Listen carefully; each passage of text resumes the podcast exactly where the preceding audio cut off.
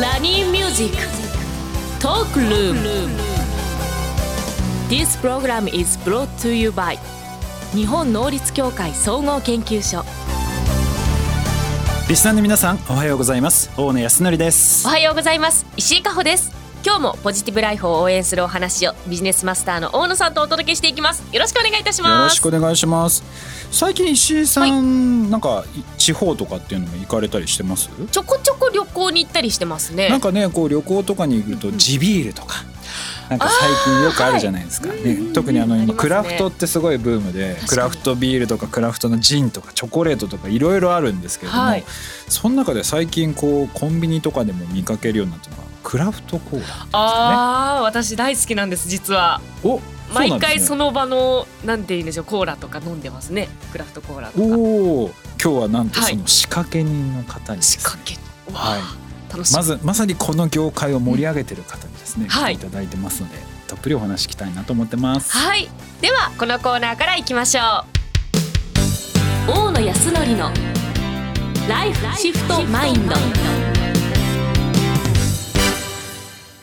このコーナーは一歩先を行く社会人のヒントを大野さんから素敵なゲストをご紹介いただきお話しいただきます。本日は、イヨシコーラ代表、クラフトコーラ発祥人のコーラ小林さんです。よろしくお願いいたします。よろしくお願いします。いやこれあの最近コンビニとかでももう販売されてますよね最近あの限定販売とかさせてもらってますねねいやなんか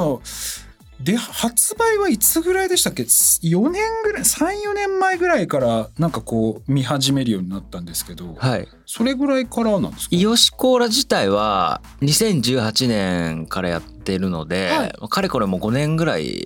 やってますね。そうなんです、ね、はい。これ最初はどどこで販売してたんですか？最初はもう東京の青山ファーマーズマーケットっていうマルシェで移動販売車でやってました。そうだったんですか。はい確かその時ってあれでしたっけ？サラリーマンというか別のお仕事しながら土日にやられてたんですあそうですね。平日は普通に会社員として働いてて、で土日移動販売車でマルシェでコーラを売ってたっていうすごくないですか、じゃあ副業みたいな形で最初はまあそうですね。副業ダブルワークみたいな感じでやってましたね。えなんでそのダブルワークで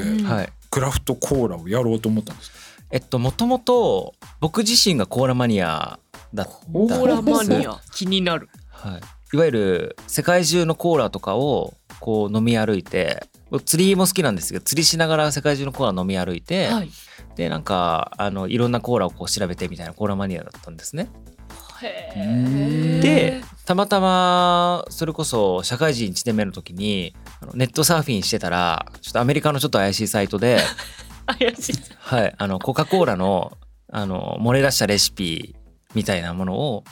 まああの半分面白半分の記事で見かけて、はい、であコーラってこういうものからできてるんだあ。確かに分かんないですもんね、はい、あれだけ見たら。えー、そこからコーラって作れるんだっていうので、はい、テストし始めてたそっからもうもう夜な夜なあのスーパーでいろんなスパイスとか買って。へえー、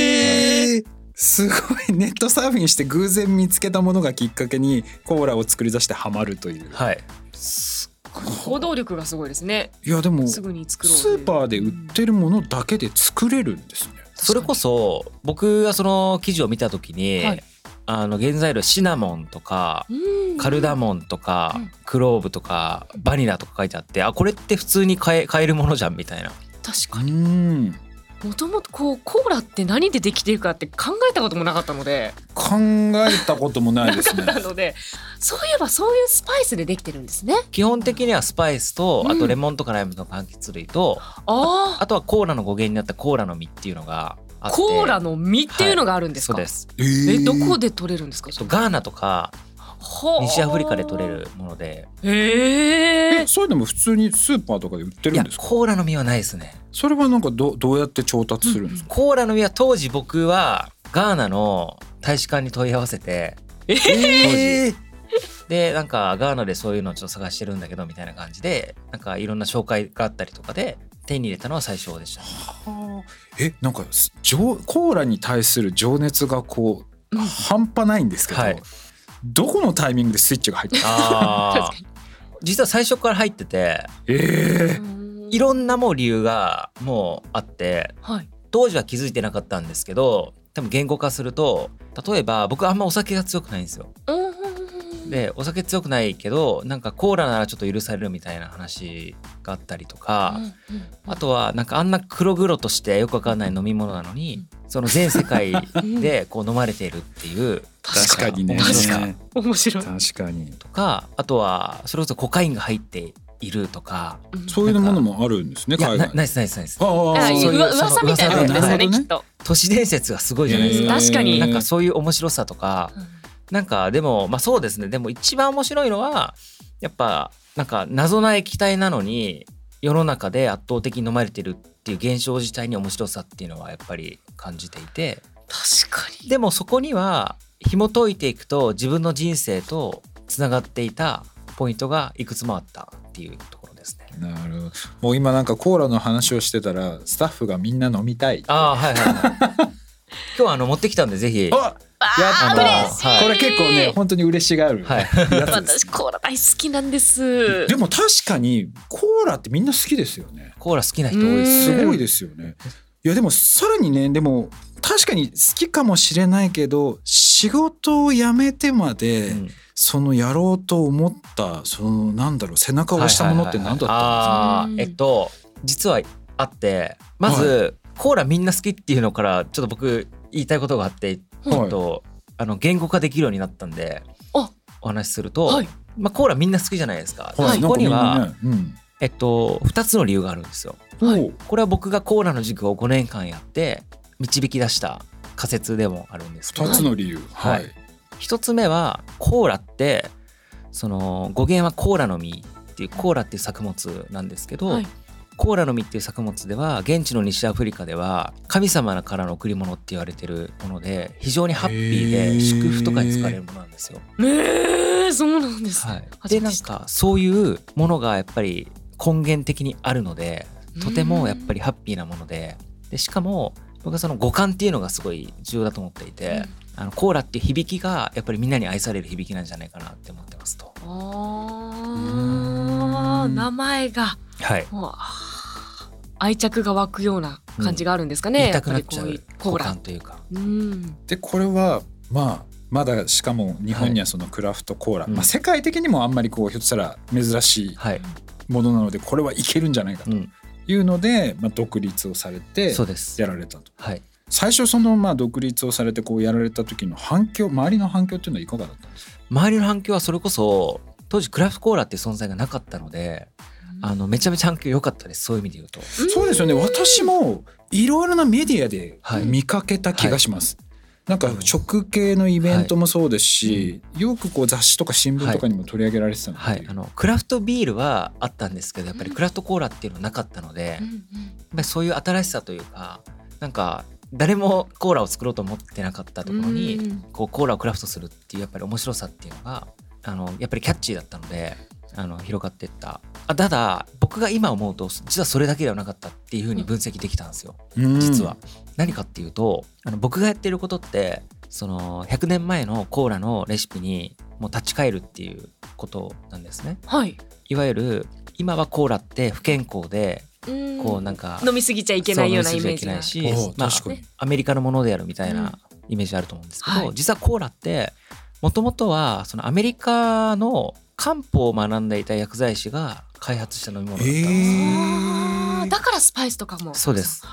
えコーラってもともと漢方？もともとはまあ乱暴な言い方をすると漢方ドリンクなんですよ実は。へえ体のいい体にいい気がしますね。あでも確かに。ももちろんそのアメリカで生まれた時には高麗人参とか入ってなくて、うんいろんなスパイスを混ぜ出したものスパイスのエッセンシャルオイルを混ぜ出したものなんですけどただ考え方としては、はい、こういろんなものを混ぜるって結構東洋的な考え方なんですよ。で実はなんかこうこの東洋のそういう価値観とかに立ち返るっていうところが一個あると思っていて、はい、でただそれだけじゃないなって思っててもともと僕はさっきちょっとちょろっと話したと思うんですけど会社員時代はあの ADK っていう広告代理店でサラリーマンとして働いていたんですね。はい、で地元があの、まあ、東京の下落合っていうところでもともとそこには僕の祖父のあ僕の祖父もともと漢方職人だったんですけど、まあ、イオシっていう名前はそこから来てるんですけど漢方職人だったあの祖父の、まあ、家の、まあ、ところは下落合でそこで生まれ育ったんですけど、はい、えっとまあ、大学は僕北海道行って農学部で勉強してて、はい、東京戻ってきてから、まあ、実家には暮らさずに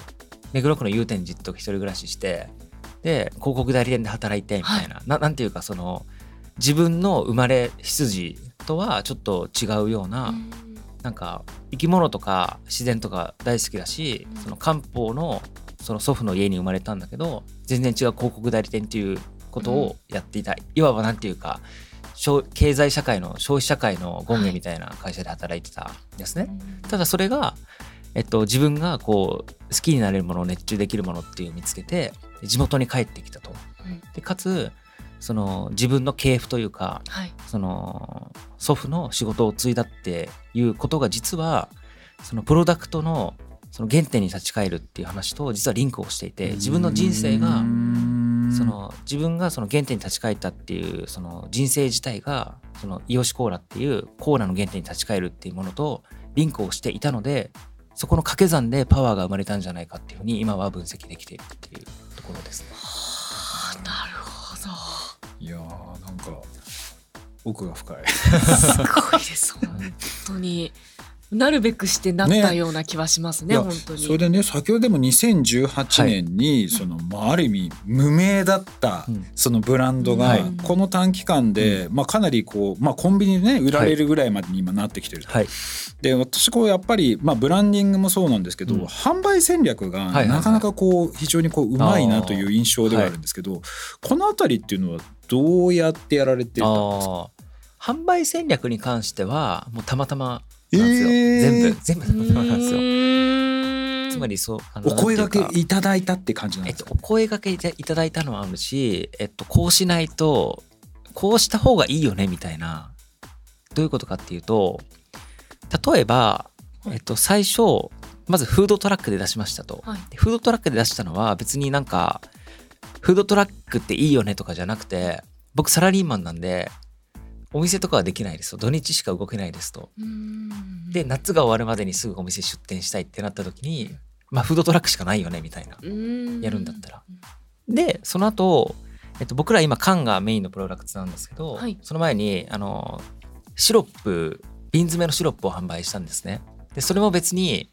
その瓶詰めのシロップを販売しようと思って販売したんじゃなくてたまたまフードトラックでやっている時にあのテレビの取材の依頼が入ったんですよ。ただ僕ら当時はフードトラックなわけなのでそのテレビで放映されたとしてもそのお客さんが来れないじゃないですかその全国の方は。はい、だからだったらもうシロップの瓶詰めの商品を作っちゃってオンラインで売れば全国の方が買ってくれるよねっていうので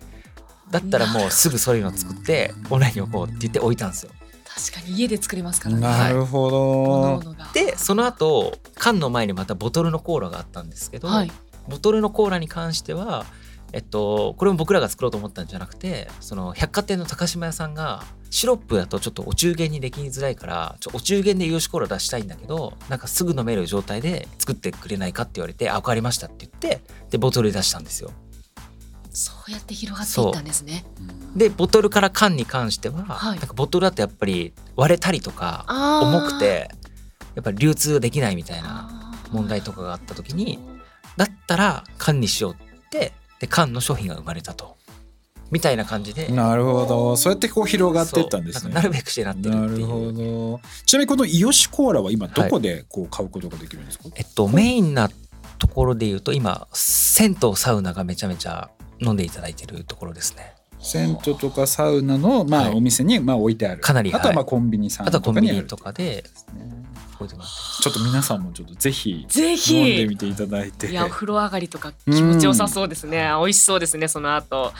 いや今日は本当に素敵なお話をありがとうございました。高良小林さんでした。ありがとうございました。以上大野康則のライフシフトマインドでした